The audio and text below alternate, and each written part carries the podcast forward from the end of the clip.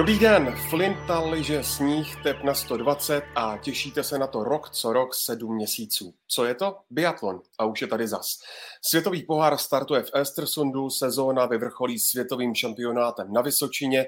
Markéta Davidová opět největší nadějí, Michal Kryčmář zkusí plnou zátěž po virovém onemocnění, do elity se vrací Mikuláš Karlík. A co přinese bezfluorová revoluce? O tom všem a mnohem dalším si budu povídat s reportérem České televize Jakubem Ščurkevičem. Kubo, ahoj. Dobrý den všem. Vítám taky Jana Suchana z Českého rozhlasu. Ahoj Honzo. Dobré dopoledne, díky za pozvání. A tradičně je tu se mnou Hinek Roleček z webu čtsport.cz. Ahoj Hinku. Ahoj. A od mikrofonu Biathlon Focus podcastu zdraví Ondřej Nováček. Pojďme kluci hned na úvod projet sestavu pro Estersund z českého pohledu, která čítá 10 jmen. Markéta Davidová, Jessica Jislová, Tereza Boborníková, Lucie Charvátová a Tereza Vinklárková. Michal Krčmář, Jakub Čtvrtecký, Adam Václavík, Jonáš Mareček a návrat Mikuláše Karlíka. Kubo, je to přesně podle očekávání? Myslím si, že ano. Samozřejmě tam je eh, to velké minus, že se nebude účastnit prvního trimestru Tomáš Mikiska, který se zranil při letním biatlonovém mistrovství světa na Slovensku. To jeho zranění naštěstí uh, už, už má po rehabilitaci, takže už je na nějakém jako progresu snad vrátit se k Ačku. Eh, je to strašně důležitý člověk, hlavně třeba do štafet, tak ten samozřejmě chybí, ale je to odůvodněné. Co se týká těch ostatních lidí, tak myslím si, že žádné velké překvapení. Sice to ženské Ačko se roz rozdělilo, respektive ženský tým se rozdělil na Ačko, které je pouze tříčlené, ale bylo jasné, že k němu budou muset být eh, dvě další holky, to, že je to Lucie Charvátová a Tereza Vinklárková, tak to se potvrdilo jejími výbornými výkony v těch eh, předsezónních závodech eh, v Šušnu, Lucka Charvátová opět výborná na lyžích, Tereza Vinklárková stabilní střelecká forma, tak proto tyto dvě doplňují tu trojici. V mužském týmu tam asi taky nebylo úplně o čem, naštěstí Adam Václavík, který taky měl zdravotní komplikace s rukou, tak tu se dal dokupy a tak může být plnohodnotným členem. A Mikuláš Karlík, na něho jsem hodně zvědav, protože samozřejmě to mladý kluk, šikovný kluk a hrozně mu přeju, aby se chytl zpátky v Ačku. Honzo, jak se ty zdravotní problémy, eh, hlavně u kluků, tedy mohou propsat eh, do úvodu sezóny, podle tebe? Zdravíme Petra Slavíka do Estersundu. Ahoj Péťo.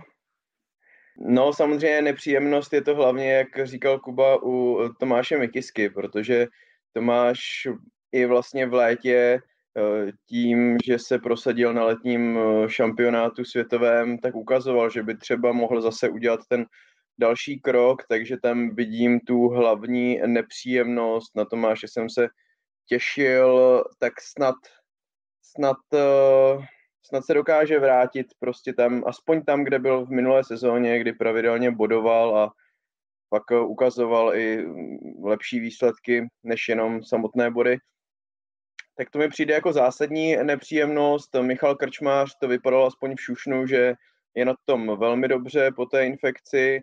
No a pokud jde o Adama Václavíka, tak uh, tam doufejme, že všechno taky už bude dobré. Jenom si tak jako říkám, jestli, jestli těm biatlonistům ten fotbal nezakázat, protože Adam Václavík vlastně není jediný, když se podíváme napříč světovým pohárem, kdo uh, měl vlastně s tím problémy. Já jsem si tady dokonce udělal pár poznámek. No, Filip Navrat, synéře při fotbale přetrhal vazy a zlomil nárt tak uh, vlastně Adam Václavík v tom není sám. No, ale jako pokud se díváme jako na to, co to znamená pro český tým, ty zdravotní komplikace, tak hlavně je stěžení, jak bude na tom Michal Krčmář, to si jako přiznejme.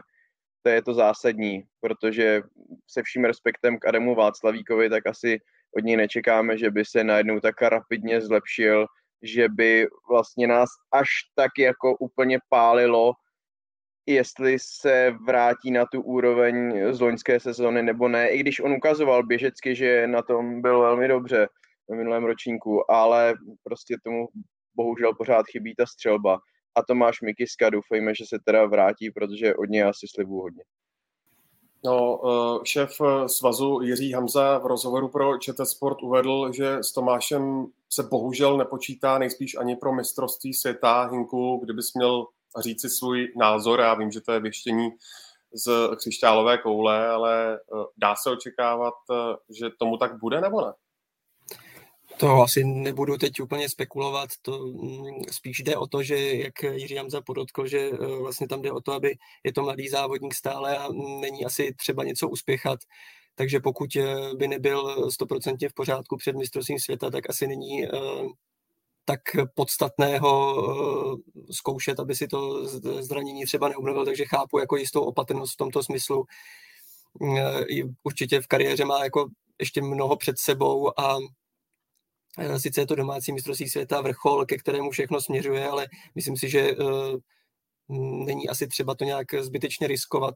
Eh, k tomu jsem chtěl jenom dodat, že vlastně všechny ty problémy v přípravě, které nastaly, tak myslím si, že není ani tak mm, extra důležité, jak se to projeví třeba teď v tom prvním trimestru, ale spíš, jestli to bude mít nějaké důsledky k přípravě před mistrovstvím světa. Přece, přece jenom to je jednoznačný vrchol této sezóny. A z tohohle pohledu, eh, jak už i naznačoval Jiří Jamze, tak eh, o Michala Krčmáře nebo eh, Adama Václavíka rozhodně nemá nějaké pochybnosti, že pokud, i by tam, pokud je tam nějaké tréninkové manko u Michala Krčmáře určitě dost podstatné, ale ve svých letech už je dostatečně zkušený na, tom, na to se to nějak vyrovnat a uh, má už prostě natrénováno z minulých sezon, tak myslím si, že směrem k tomu vrcholu, až který, který, který je vlastně posléze po až v únoru, tak myslím si, že z tohohle pohledu to tak podstatné být nemusí. Padly tady kluci uh, zmínka o těch posledních kontrolních závodech. Tam se ve velmi dobrém světle ukázala třeba Markéta Davidová, která byla třetí ve sprintu. Co podle vás obecně ty mm, předsezónní testy mohou napovědět před uh, úvodními závody, které nás čekají už teď v sobotu? Tak já jsem se na to ptal vlastně Michala Krčmáře, snažil jsem se ho nabít optimismem, že to byl asi dobrý signál, že vlastně po těch komplikacích na tom byl pořád nejlépe z českých mužů, Šušnu, tak eh, on říkal, že jako samozřejmě to je mnohem lepší než obráceně, kdyby se teď měl sbírat z toho, že mu to nejde, ale na druhou stranu už prý kolikrát zažil v kariéře, že někomu se povedly ty předsezonní kontrolní závody a pak to nepotvrzoval v sezóně a obráceně. To je podobné, jak třeba ve fotbale známe případy klubů, které projedou tou letní přípravou jak nůž máslem a poté to drhne a obráceně, takže je to určitý signál, řekl bych, že víc vlastně než v tom fotbale, ale asi z toho nelze dělat nějaké velké závěry navíc. Vlastně v tom šušnu startovali vlastně jenom norové, sice teda 80 norů, ale vlastně kromě nich eh, Češi, Italové, Němci, ale třeba Francouzi startovali jinde, Švédové v Idre, jo, takže potom bude důležité, jak to dopadne, až se postaví proti sobě tam, kde teď má Kuba Ščurkevič své hájemství a dělá tomu krásnou reklamu svým pozadím. No, Kubo, tak eh, když na to Honza narazil, eh, právě do Esterstundu se vrací start světového poháru. Je to opravdu ten Estersund, jak ho eh, známe, tak tě poprosím popsat podmínky, se kterými závodníci zápolí na tratích a střelnici ve středním Švédsku. Řekl bych, je to ten Estersund, jak ho známe, ale z těch eh, trimestrů pozdějších, nikoli z těch úvodních, protože třeba když jsme jeli dneska na stadion, tak náš řidič, který je zhruba 65-letý pán, říkal, že celý život bydlí v Estersundu a že si nepamatuje, že by v listopadu napadlo takové množství sněhu. Tady před 14 dny byla doslova kalamita, napadlo asi 50 až 60 cm, zasypalo to celý Estersund, všechny tady trošičku překvapilo. Dokonce i místní pořadatelé, kteří eh, ještě neměli připravený stadion, tak museli veškerý přírodní sníh zase odvést, bagry pryč, tak aby mohli navést ten umělý technický, který samozřejmě je daleko lepším podkladem, eh, aby vydržel daleko díl ten sníh v dobré kvalitě.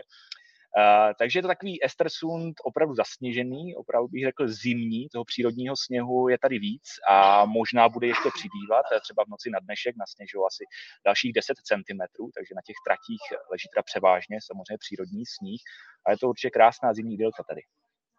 Já jsem se jenom chtěl Kuby zeptat na, na, na vítr, protože Estersund je samozřejmě proslulý nevyspytatelnou střelnicí, tak jak to vypadá? Já jsem se koukal teda na předpověď na sobotu a tam by neměl být tak, neměly by být tak složité podmínky, ale možná, Kubo, mě opravíš.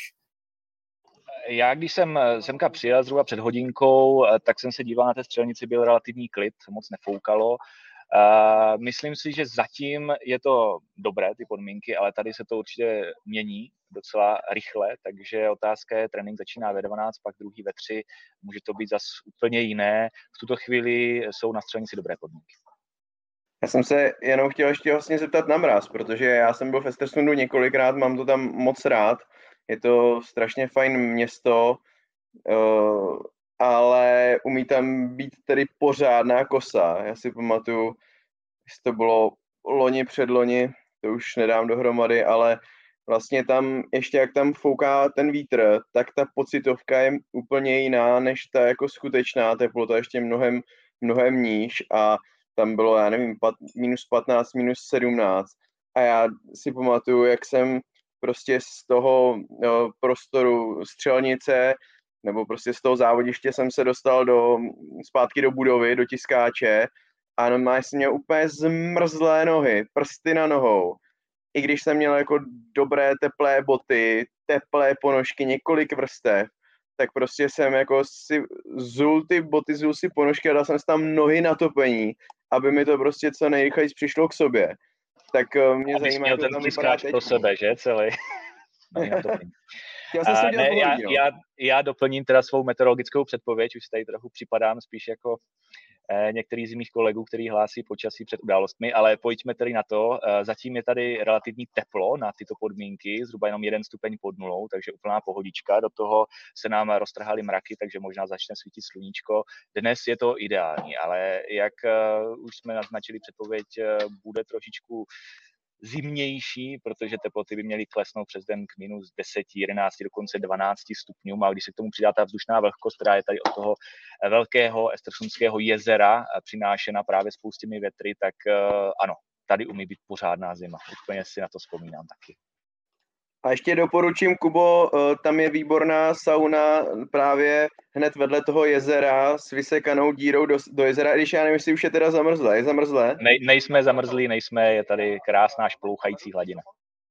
No, tak, ale, ale sauna výborná s kolegy Lachmanem a Medlíkem jsme ji zkoušeli při mistrovství 2019, tak můžu opravdu jenom, jenom doporučit. Tak pojďme k vážnějším věcem, pánové, protože tématem eh, číslo jedna poslední doby a zcela jistě i doby následující jsou a budou vosky, příprava lyží. Od téhle sezóny začal konečně platit zákaz všech fluorových vosků. Tohle téma jsme v Biathlon Focus podcastu probírali už mnohokrát a teprve teď se stalo žhavě aktuální v přípravných závodech v Šušnu. Norové naprosto dominovali, tak eh, co ty na to? Honzo, budou dominovat i nadále? No, je tam samozřejmě ten aspekt, o kterém jsem mluvil, že tam nestartovali zdaleka všichni eh, v Šušnu, ale na druhou stranu to vypadá, že se to zkrátka projevuje, no. Ty jiné možnosti norů, sice o tom mluvil Ondřej Rybář, že ani Češi nezaspali, ale přece jenom rozpočet Česká nebo českého biatlonu a norského biatlonu bude přece jenom v jiných hladinách, bych tak odhadoval, i v tomhle ohledu, v tom ohledu vývoje uh, vosků a tak. Takže já se bojím, že prostě Norové udělají, udělají prostě ten progres, nebo udělali ten progres a že budou ujíždět, nevím jestli celému světu, nedokážeme teď posoudit, jak jsou na tom třeba Švédové, Němci, Francouzi, u kterých se taky dá čekat, že ty možnosti jsou přece jenom jiné než třeba u Čechů, ale myslím si, že Norové na tomhle vydělají. Kubo, dokážeš posoudit, zdali se tedy bavil s někým ze servisu, jak jsou na tom Češi, protože Honza uh, zmiňoval to, co říkal Ondřej Rybář, že Češi spolupracovali třeba s nějakými nebo některými univerzitami, tak dozvěděl se něco přímo od servisního týmu? Dozvěděl. Dokonce před chvilkou, než jsme vlastně začali s podcastem, tak jsem se vrátil z českého servisního kamionu, takže vám určitě přidám za chvíličku pety čerstvé informace. Eh, co se týká toho, jestli to český tým chytl tuto vlnu bez floru nebo ne, tak za mě ne. Já jsem se bavil totiž o tom plánovaném zákazu bezflorových vosků, respektive florových vosků, eh, dva roky zpátky s Ondřejem Rybářem a ten mě tehdy odvětil, to vůbec není na pořadu dne. Já si jenže myslím, že eh, Norové to měli na pořadu dne. A oni na tom pracovali úzce samozřejmě svou dvorní značkou Swix, která s nimi velice intenzivně spolupracuje. Tam je navíc ta výhoda v Norsku, že spolupracují jednotlivé svazy, takže eh, třeba ti, co jezdí na běžkách, běžně světový pohár, tak mají to know-how, propíše se zase do biatlonového týmu, eh, do severské kombinace. Prostě všechny tady ty jednotky spolupracují, takže těch eh, testérů, lyží a to, té přípravy je daleko víc a hlavně na tom opravdu dělali. Loni už dokonce některé závody norský tým odjel na bezflorových vozcích, takže prostě na tom pracovali mnohem víc a teď se to aspoň v tom šušnu ukázalo. Samozřejmě uvidíme, co tady český tým poprvé přišel eh, do kontaktu s bezformy vosky v průběhu léta, kdy byli čeští servismani testovat v Obrhofu ve sněžném tunelu, takže vlastně na umělém sněhu, ani ne na tom přírodním. Na tom přírodním vlastně až teď před zimou na těch testech na severu, na tom Šušnu, Fibre, tam vlastně poprvé začaly ty přípravky testovat v těch podmínkách, kdy, kdy je budou závodníci nejvíc potřebovat. No, na přírodním sněhu, eh, třeba i na trošku teplejším sněhu a samozřejmě ta změna té technologie mazání přináší i změnu technologie přípravy lyží. To znamená, oni zjišťují, jak vůbec jednotlivé přípravky dlouho vydrží na té skuznici, protože ty bezflorové se rychleji z ní vymývají, takže prostě třeba nevydrží celý závod a pak můžou poslední dvě, tři kola být vložení trápením pro české sportovce. A toto všechno si teprve osahávají teď, prostě dejme tomu od září nebo od října, předtím nemají ta tvrdá data, který, která by jim řekla nebo pomohla v přípravě těch lyží na světové poháry. Takže já se na to zvědav, hrozně fandím českému servisu, protože si myslím, že odvádí skvělou práci už loni, jak došlo k těm změnám. Je tam teď Ben který prostě je to skvělý Borec, který má velké zkušenosti. Hrozně jim přeju, aby se jim dařilo připravovat lyže, ale bojím se, že prostě na stačí to rozhodně nebude. No, eh, v té diskuzi o zákazu fluorových vosků možná tak trochu zaniká, proč eh, tahle změna vůbec musela nastat. Hunku. Ano, to je podle mě to vůbec nejpodstatnější. Ono ten eh, proces trvá už hrozně dlouho. To vlastně ta snaha o to omezit nebo zakázat ty vosky nebo parafíny, prášky s obsahem fluoru, vlastně to je už se táhne více než 10 let, ono těch eh, výzkumů, eh, které eh, různě zkoumají to, jak, jaký to má vliv na lidské zdraví, je, je strašně moc. A na to konto vzniklo mm, mnoho analýz, zvláště v severní Americe nebo v Skandinávii. A já nejsem teda chemik úplně, jo, ale mm, vlastně jde o to, že fluor, respektive fluorové sloučeniny, konkrétně, jestli to řeknu správně, perfluor eh, oktanová kyselina eh, s uhlíkovým eh, uhlíkovým řetězcem C8 se prokázalo, že vlastně ta je velmi zdravotně závadná, může to vést k poškození jater, hormonálního rozvratu, v některých případech k rakovině a ukázalo se přímé propojení právě mezi těmi mm, vosky, které tohle, tuhlety, eh, tuhletu sloučeninu obsahují a s tím, že eh, se mm, ta koncentrace těchto látek našla v daleko větším eh, množství právě okolo těch lyžařských areálů. Třeba se to měřilo v Holmenkolenu i ve Švédsku a různě jinde. Našlo se i vlastně tak zvýšená koncentrace například v tělech servismanů, třeba i při některém měření 45 eh, násobek běžné koncentrace. A eh, jelikož se procházela tohleto přímé spojení eh, s lyžováním a vlastně zdravotními potížemi, tak v Norsku na to byli velice, řekl bych, hákliví a dokonce v roce 2017 vzniklo jakési hnutí proti fluoru v závislosti mm, na úmrtí trenérky a servisní pracovnice, Eh, která vlastně zemřela na rakovinu prokazatelně způsobenou vysokou koncentrací fluoru v těle. Takže se vůbec nedivím, že v Norsku je to dlouhé, dlouhé roky už velké téma.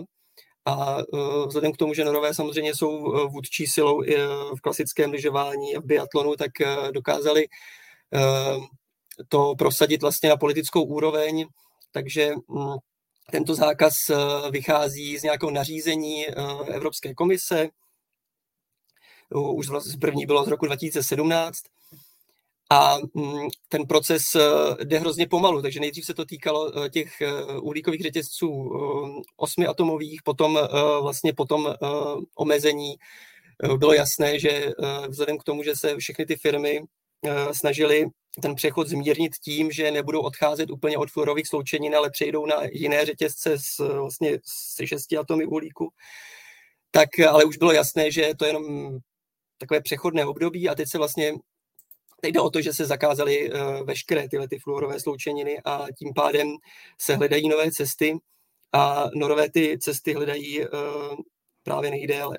A problém, eh, doporučuji k tomuhle uh, takový drobný článek, který je vlastně stále aktuální od Lucie Charvátové v Nordic Magu, který už vyšel před téměř čtyřmi lety. Jmenuje se Budeme lyžovat zeleně s otazníkem. A tam to právě přesně tyhle ty věci rozebírá a odůvodňuje, proč eh, k tomuhle procesu vlastně dochází. No, ale jak vidíme, tak eh, ten problém, eh, proč se to vlastně neustále odsouvalo, je hlavně v tom, že mm, nebyla jistota, jak správně analyzovat to, jestli vůbec ty lyže nebo ono se to nachází ve skluznicích, ty, ty sloučeniny, tak jestli ty lyže, parafíny, prášky a tak dále, jak, jak, to, jak to správně měřit, tu koncentraci povolenou. A mm, jak vidíme ze, ze startu sezóny třeba v jiných sportech, eh, například eh, velká kauza už eh, se odbyla v, ve, v alpském lyžování, kdy Norka Ragnhild Movinklová vlastně byla diskvalifikovaná kvůli naměřené vyšší koncentraci fluorových vosků a ona vlastně si skoro nebyla vědoma, že, eh, že by jako vědomně tam eh, mazala něco s fluorem, ale Otázkou je, nakolik jsou přesné ty měřící přístroje. Eh, většinou ty federace si stojí za tím, že to je naprosto přesné, že tam jako nemůže dojít k nějakým omylům, ale je to, je to všechno mm, na začátku a obávám se, abychom se třeba nedočkali některých jako problematických rozhodnutí, kontroverzních i, nechci to přivolávat, ale jako i prostě v tom, v tom biatlonovém světě. Myslím, že další příklad byl teď nedávno z, z, ze severní kombinace z nějakých eh, závodů v Norsku, eh, kde také jeden ze závodníků byl diskvalifikován, ačkoliv vlastně si nebyl vědom, že by, že by tam měl být nějaký problém. Takže i tohle to je potenciální konfliktní, potenciální konfliktní situace, která může nastat. Honzo, dá se říci, jak to vlastně vnímají sami závodníci, že letos možná ještě mnohem víc než dřív bude záležet právě na té přípravě materiálu, než na samotné výkonnosti, jak se to může propsat do jejich psychiky? No, já jsem se na to ptal na předsezonní tiskovce Markety Davidové a Michala Krčmáře, kteří to mě docela jako překvapilo, tak nevnímali, že by na tom byli na ležích jako tak uh, hůř pokud jde o materiál v porovnání eh, s Nory a vlastně zatím to nebrali nějak úkorně, ale zaujalo mě, že eh, Karolin Knotenová se vlastně po jednom z těch eh, kontrolních závodů dokonce omlouvala Lize Vitociové, že jí to vlastně až bylo jako hloupé, jak vyznívalo to srovnání norských biatlonistek s těmi dalšími. No a vezměme si vlastně, jak kolikrát umí být nejenom čeští, ale i další uh, závodníci, hořcí. Myslím, že si vybavuji Žaklána, nebo někdo snad tam pomalu jako zahazoval liže, jako že odstupoval ze závodu. Teď si nepamatuju přesně ani kdo to byl, ani kde to bylo, ale nebo Gigona, byl to jeden z francouzů, ale uh, Jo, tak jak to uměli snášet jako do téhle doby, když se to někdy prostě servisákům nepovedlo, trefit tu mázu, trefit ty správné liže, no tak teď si myslím, že to bude ještě jako pro ně horší, protože uh, ty rozdíly pravděpodobně, velmi pravděpodobně se zvýší.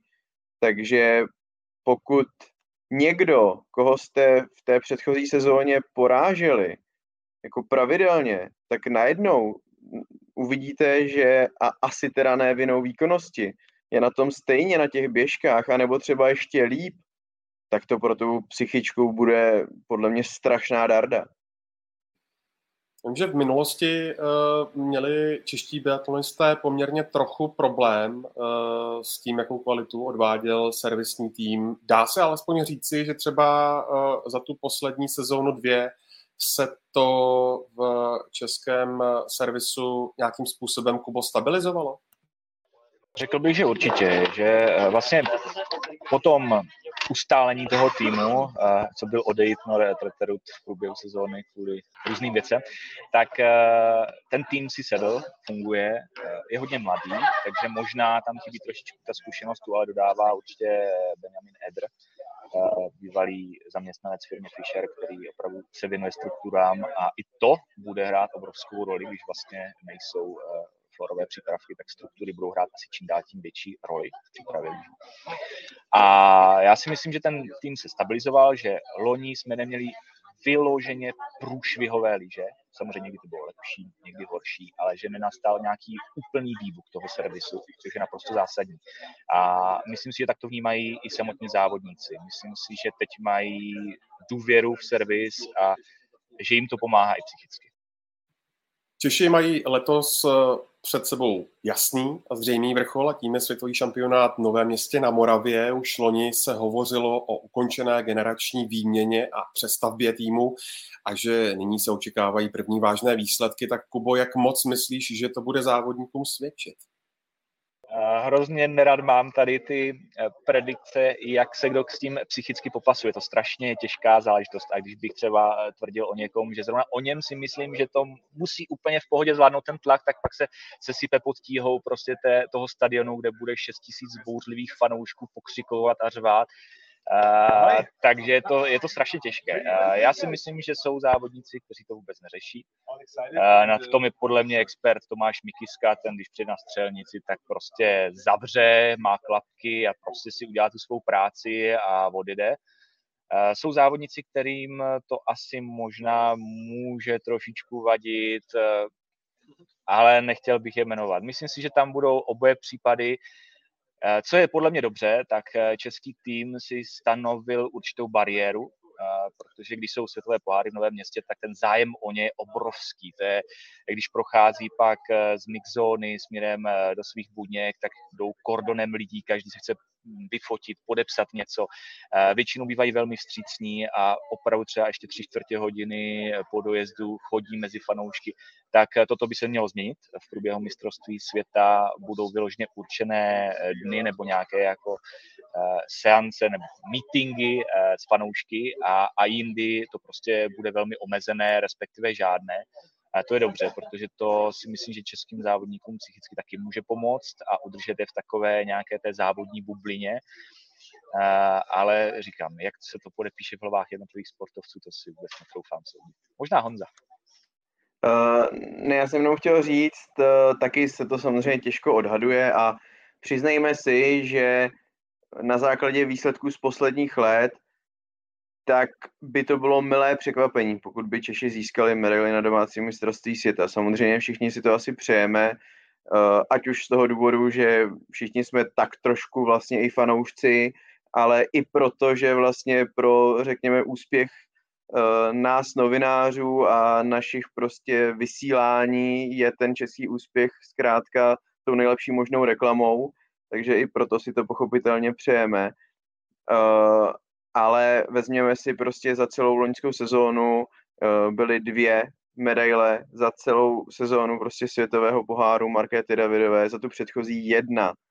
Jo, takže uh, spoléhat se na to, že na tom mistrovství světa, kde bude obrovský tlak a na to mistrovství světa pochopitelně ledí všechny ty velmoci, všechny týmy se budou snažit být v té nejlepší formě, takže tím spíše těžší tam uspět tak eh, já bych na to svoje peníze nevsadil, přestože si to opravdu přeju, aby se to stalo. Ale zaujalo mě vlastně na webových stránkách Mezinárodní biatlonové unie, je článek, který je tedy nadepsaný File of Bold Predictions for New Season, takže můžeme říct jako odvážné předpovědi pro novou sezónu.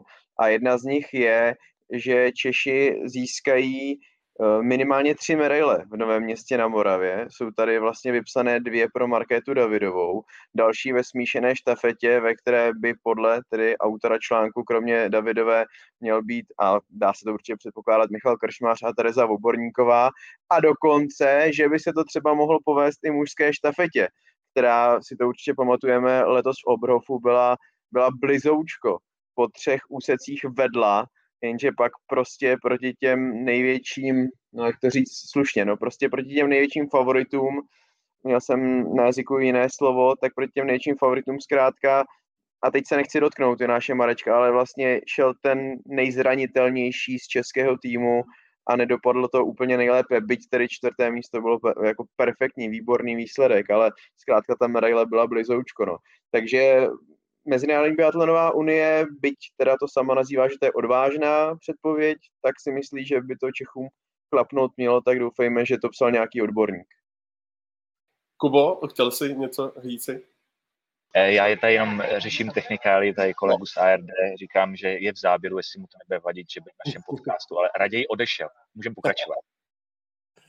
Dobrá, pojďme se teď ještě trochu detailněji podívat na rozpoložení největších favoritů. Loni světový pohár dopadl tak, že v první sedmice bylo pět norů, Johannes B. jel svou vlastní ligu, na to už jsme celkem zvyklí.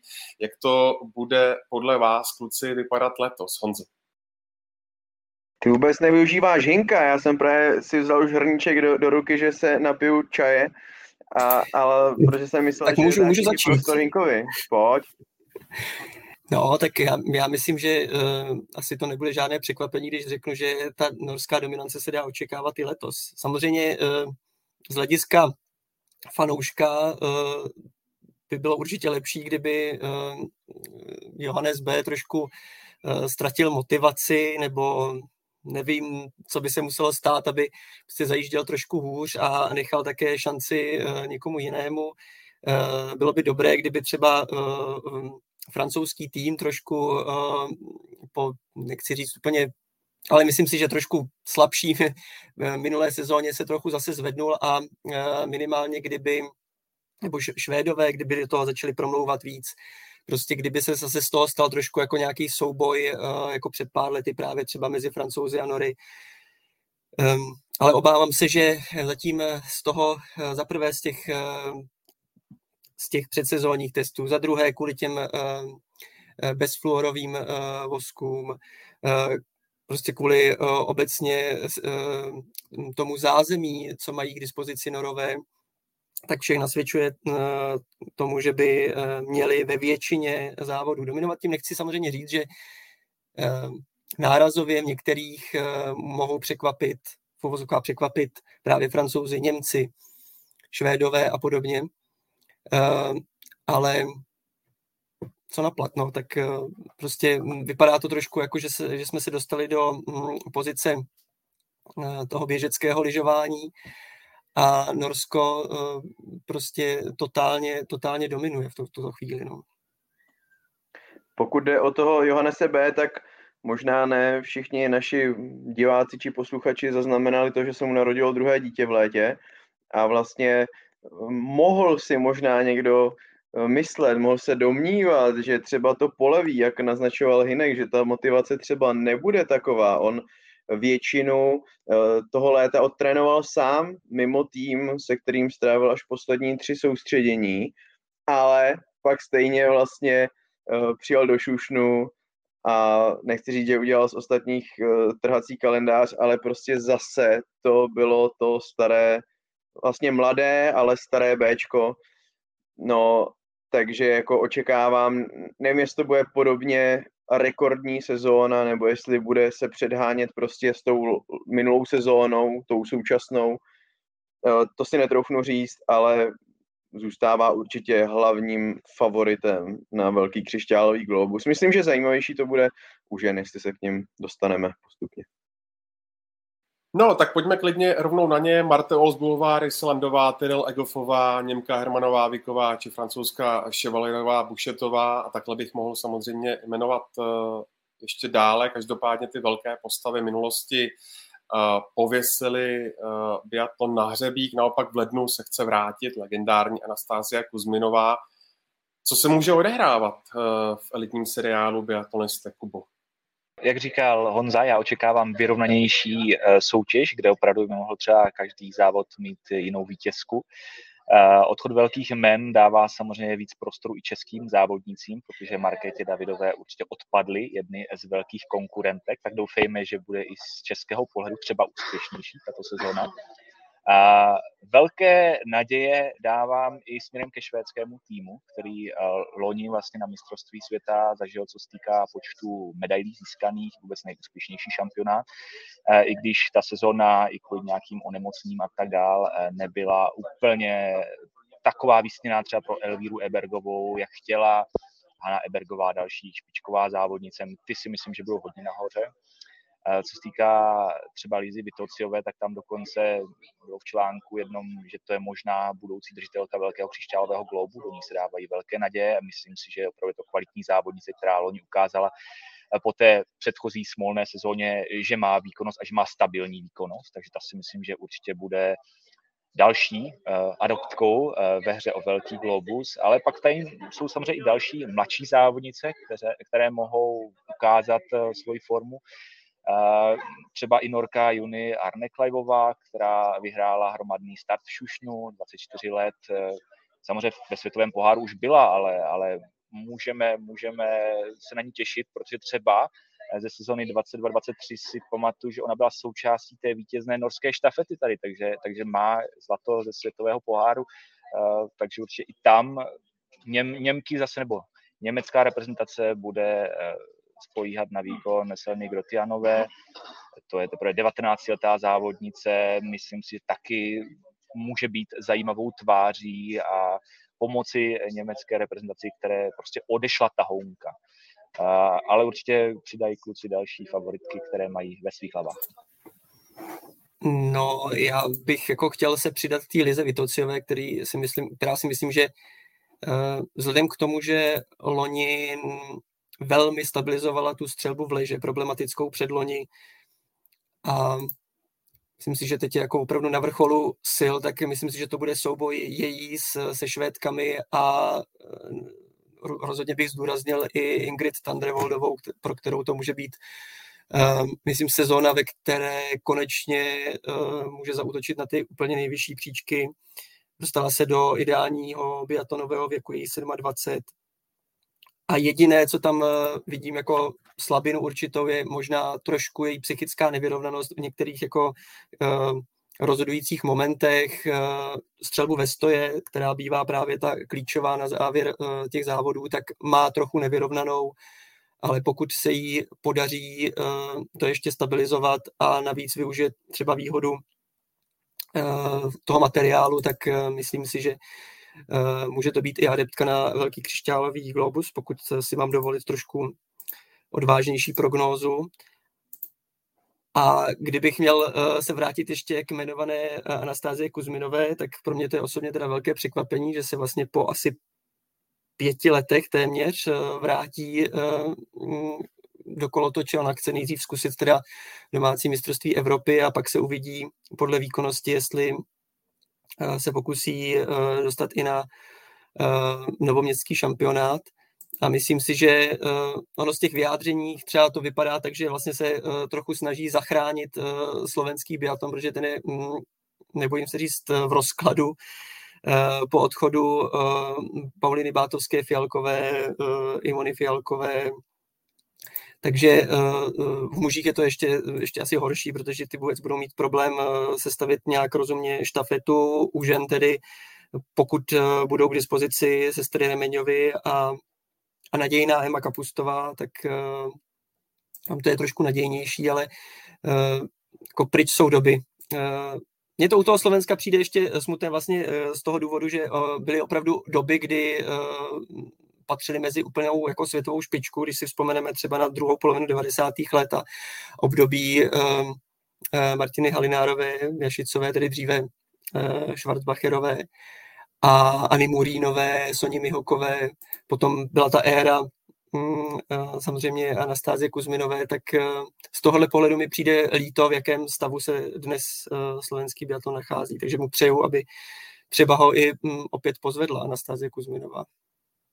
Mě zaujalo to, že nezazněla dvě jména, protože jinak jsem naprosto v pohodě s Lisou Vitociovou, s Ingrid Tandrevoldovou, které dávám také eh, velké šance, nebo s Elvírou Ebergovou, ale jednak eh, jsme úplně vlastně zapomněli na obhájkyni velkého křišťálového globu Žilí Simonovou. Eh, samozřejmě spoustu se toho kolem ní stalo v posledních měsících, to ještě určitě ty, Ondro, zmíníš, ale jako rozhodně bych ji neodepisoval. A druhé, také francouzské jméno, Justine Bresázová Bušetová se nám vrací po mateřské pauze. A já si pamatuju, samozřejmě to nemusí stát každému, ale si pamatuju, jak ohromný vlastně progres právě po mateřské pauze zaznamená Marie Dorenová Abérová na mistrovství světa 2015 v Kontiolahty. Ona já bych se jí nechtěl dotknout, ona nás snad neposlouchá, ale do té doby to byla jako lehce nadprůměrná závodnice do té své mateřské pauzy, nebo jako řekněme širší špička, ale poté ona byla prostě jedna z nejlepších na světě, jako top 3, top 3 na planetě.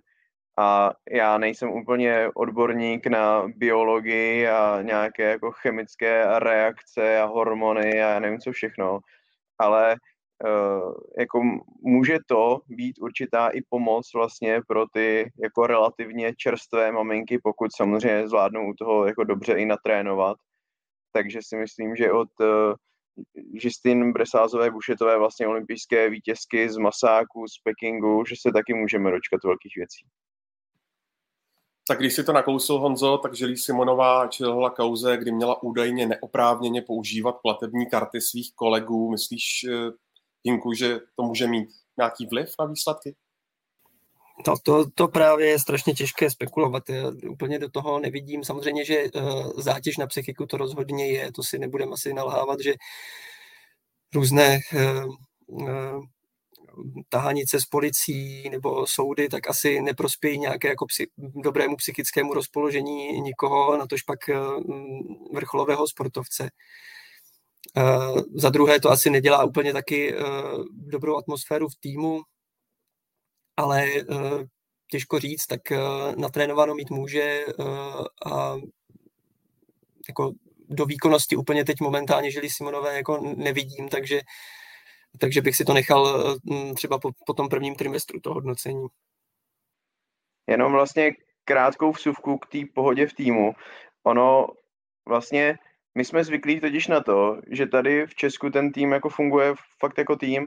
A když se podíváme do těch ostatních zemí, tak ono je to v podstatě spíš výjimka, protože vemte si prostě Hofer trénuje se Švédy, uh, Hauserová trénuje se Švýcarkami, uh, Víredová trénuje s muži, aby se nepotkávala s Vitociovou, takže já si myslím, že to je taková trochu jako chiméra nějakého jako fungujícího týmu ve smyslu, my jsme tady kamarádi a my táhneme za jeden pro vás, že prostě v tom zahraničí do velké míry prostě to je opravdu jako soubor individuálních sportovců, kteří musí prostě být včas u autobusu, ale rozhodně spolu jako po večerech eh, netráví společný čas a musí potom jako dobře předat eh, ve štafetě, ale jako myslím si, že to je prostě trochu něco jiného na případu toho biatlonu, než třeba někde jinde. No.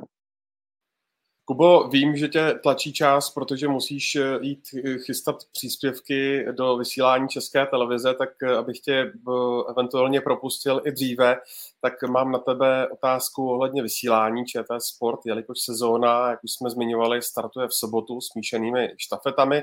Přímý přenos toho prvního závodu dvojic můžete sledovat živě na ČT Sport od 12 hodin a 20 minut, tak mi prosím ještě pověz, co všechno z Sundu chystáš pro diváky České televize? Bude to takový ten klasický servis, eh, na který jsou zvyklí na našich obrazovkách, to znamená, přineseme určitě exkluzivní rozhovory z místa, před závodem nabídneme studia, kde rozebereme detailněji hlavně tu českou stopu, ale určitě nezapomeneme i to, co se děje v ostatních týmech, eh, takže nabídneme rozhovory se závodníky, s trenéry, eh, představíme některé novinky, nebo respektive jak je na tom třeba zdejší trať. Ukážeme i to, jak se bude testovat eh, právě floor v lyžích, protože zítra půjdeme na prezentaci od IBU, která nás provede tou testovací stanicí. Ukážeme vlastně, jak ten celý proces bude probíhat. Zmíníme také, jak se toto, hm, toto opatření dotkne pravidel systém žlutých a červených karet. Takže určitě spousta informací, které pro každého fanouška biatlonu na začátek sezony budou potřeba. Super, díky moc. Klidně tě tady propouštím z dnešního vysílání Biathlonu Focus podcastu. My ještě chvíli budeme eh, pokračovat. Zlom eh, ve Švédsku vás. Děkuji, mějte se všichni a díky za pozornost. Pozdravuj tam. Ahoj. Tak kluci, my to ještě eh, v krátkosti dojedeme, protože mě eh, zajímá váš názor na absenci Rusu a Bělorusu, eh, která pokračuje v elitním seriálu. Pro vás osobně to je ztráta či nikoli a pro ten svěťák obecně?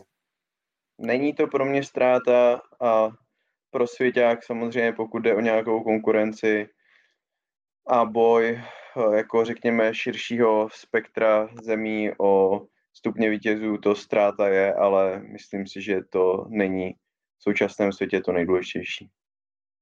Pro mě to rovněž eh, žádná podstatná ztráta není a naprosto kvituji eh, to, že vlastně biatlonová mm, unie se k tomu staví takhle, na rozdíl třeba od jiných sportovních svazů, na základě třeba doporučení eh, Mezinárodního olympijského výboru. A myslím si, že řešení s nějakým startem pod neutrální vlajkou eh, a, a podobně, tak eh, to rozhodně není úplně ideální. Je to polovičaté řešení. Vždycky ty úspěchy těch sportovců budou využívány mm, propagandou, nebo mohou být využívány. A Samozřejmě rozumím nějakým eh, názorům typu Martina Furkáda, který je v komisi eh, Mezinárodního olympijského výboru, komisi sportovců a snaží se eh, bojovat proti nějaké jako kolektivní vině a snaží se aspoň podle těch výroků jarních prostě umožnit některým sportovcům z Ruska nebo Běloruska start, ale kdo by to jako jak posuzoval, jestli eh, daný sportovec eh, souzní nebo nesouzní s, s agresí na Ukrajině. Musíme si uvědomit, že vlastně všichni ty biatlonisté z Ruska, Běloruska podléhají nějakému mm, nějakému svazu místnímu a že je, je to financováno prostě z prostředků, které Eh, vlastně potažmo nějak jako státní, když to zjednoduším, tudíž eh, mm, tam eh, jako nelze mluvit o tom, že by ty sportovci byli nějaký třeba nezávislí na tom režimu. Takže je mi líto, ale mm, z mého pohledu to je jediné racionální a možné řešení a mm, dokud bude ruská agrese na Ukrajině pokračovat. Ono s tou neutralitou je to zároveň jako pozoruhodné v tom, že sice když si vezmu tenisové turnaje, tak tam nejsou ty vlajky běloruská a ruská, ale stejně, když o těch sportovcích mluvíme, tak přece nikdo neřekne neutrální tenistka Sabalenková. Všichni řeknou Běloruska Sabalenková takže ona reprezentuje tu zemi. Já se teď nechci pouštět do toho, nakolik prostě s tou zemí souzní, nesouzní, že zrovna u těch tenistů to asi je přece jenom jiný případ, protože to jsou kolikrát prostě lidi, kteří od útlého věku jsou někde v akademiích na Floridě a podobně. Takže do toho se nechci pouštět, jenom jsem chtěl ukázat a zmínit to, že i když tam nejfungují ty národní symboly, ty sportovci stále reprezentují tu zemi, protože všichni vědí, že jsou z té země. A to je právě ta reklama, ta propagace vlastně toho zločinného státu. A mimochodem vlastně někteří ti sportovci to řeší i jako odchodem, i tím, že reprezentují jiné země. Že jo, známe to ať už z tenisu, anebo teď se nám může objevit ve finské reprezentaci Daria Virolainenová, která už získala finské občanství.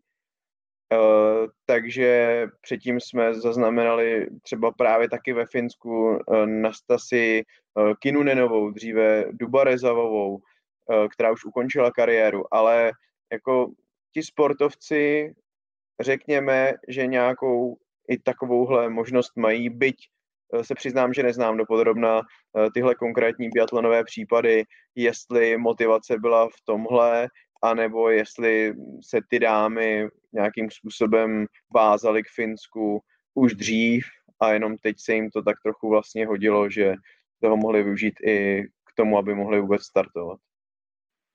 Ještě by mě, kluci, zajímalo, zda byste na závěr zkusili, prosím, jmenovat každý po jednom jméně z mužů a žen, na koho si třeba dávat pozor. My to tady v Biathlon Focus podcastu zkoušíme každý rok s větším či menším úspěchem. Tak pojďme diváky a posluchače upozornit na jména, která třeba zatím tolik eh, zmiňována nejsou a nebyla, ale brzy by třeba být mohla. Inku.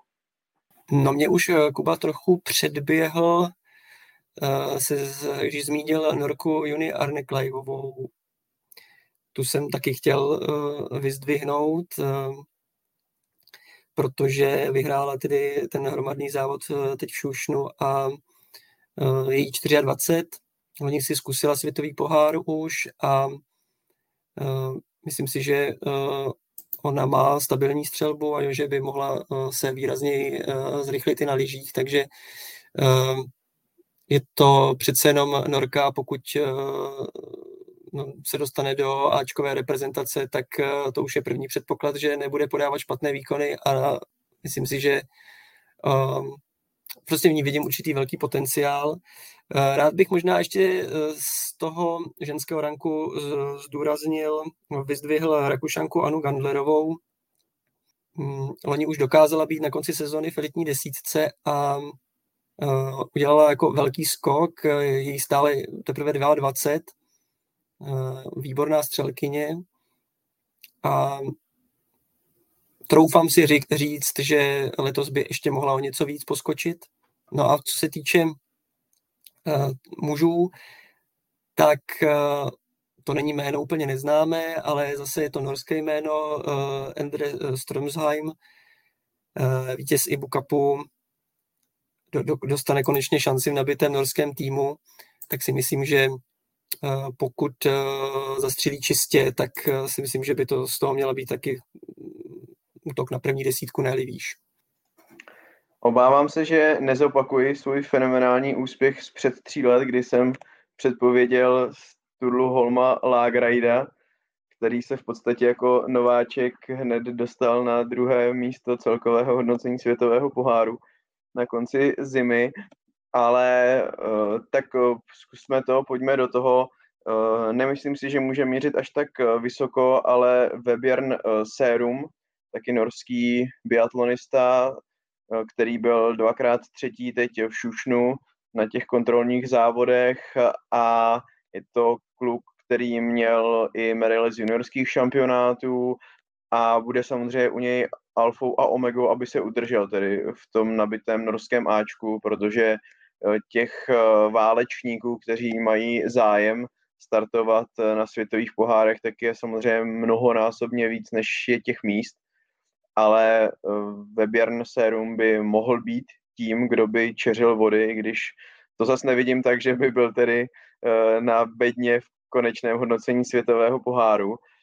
Pokud jde o dámy a abychom taky zmiňovali jiná než norská jména, a padlo samozřejmě jedno teda rakouské, tak e, já bych zmínil Hanu Kebingerovou e, z Německa, která už vlastně v minulé sezóně nakukovala do elitní desítky, včetně závodů mistrovství světa v Oberhofu, tak ta si myslím, že by mohla udělat e, další ten krok. A podobně to vidím, byť to už asi není nějaká úplně odvážná predikce, s francouzskou Lou Jean Monotovou, která už se vlastně dokázala dostat i na stupně vítězů světového poháru. tak bych ji tam očekával častěji. A podle mě, kluci, na závěr ještě zmínka o kompletně nové identitě českého biatlonu. Jak eh, se vám líbí tahle změna layoutu, která přichází v ročníku šampionátu v Novém městě? Za mě velmi povedená záležitost, Honzo. Líbí. uh, jo, já nejsem žádný úplně expert na uh, vizuální identity, ani řekněme úplně na marketing, ale jo, má to takovou jasnou linku, uh, což jsem pochopil, že je v poslední době trend takového zjednodušování. I ve fotbale to vidíme odklon od takových těch složitých historických log, ať už v případě třeba i Slávě, Sparty, nebo pokud se podíváme do zahraničí, tak Juventusu. Uh, takže tohle prostě taky každý hned, až si na to teda zvykne, tak každý hned pozná, že tohle je prostě český biatlon. Uh, stejně jako to je v případě těch zmiňovaných značek, byť samozřejmě třeba to S u Sparty nebo hvězda u Slávě, to jsou symboly mnohem jako spíš zakořeněné a dlouhodobě zakořeněné, jenom vlastně vyčleněné z těch původních log, na rozdíl teda od uh, téhleté zatáčky, která má symbolizovat vlastně to Č a zároveň tam to B. No, tak uh, ale vlastně u těch fotbalových log si myslím, že spousta lidí mohlo mít takovou nějakou nostalgii a že to nemuselo přijmout úplně jako s povděkem a s otevřenou náručí, protože byli eh, ti fanoušci dlouhodobě na něco zvyklí a zvyklí vlastně na něco, co se objevovalo na těch dresech, co se objevovalo vlastně i v médiích velmi často. Ale mě by zajímalo z těch eh, posluchačů, diváků, kteří nás teď sledují, kdo věděl, jak vypadá logo českého biatlonu nebo českého svazu biatlonu. To vlastně bylo něco, co se v podstatě vůbec nepoužívalo. Všude se používala česká vlajka vlastně v souvislosti s českým biatlonem. Takže na tohle vlastně podle mě ani nemůže být nějaká negativní reakce, protože to není, že bychom nahrazovali něco zažitého, něco, co fungovalo, k čemu měli lidé nějakou silnou, silnou emocionální vazbu my vlastně zavádíme něco místo něčeho, nebo ne místo něčeho, vlastně ono tady nic takového do téhle chvíle nebylo. Takže podle mě jako fajn, jenom jsem se ptal, jestli třeba to nebude nějakým způsobem ovlivňovat i ty kombinézy, ale ty by minimálně pro tuhle sezónu prý měly být vlastně stejné, jako, nebo hodně podobné, jako byly v té minulé sezóně.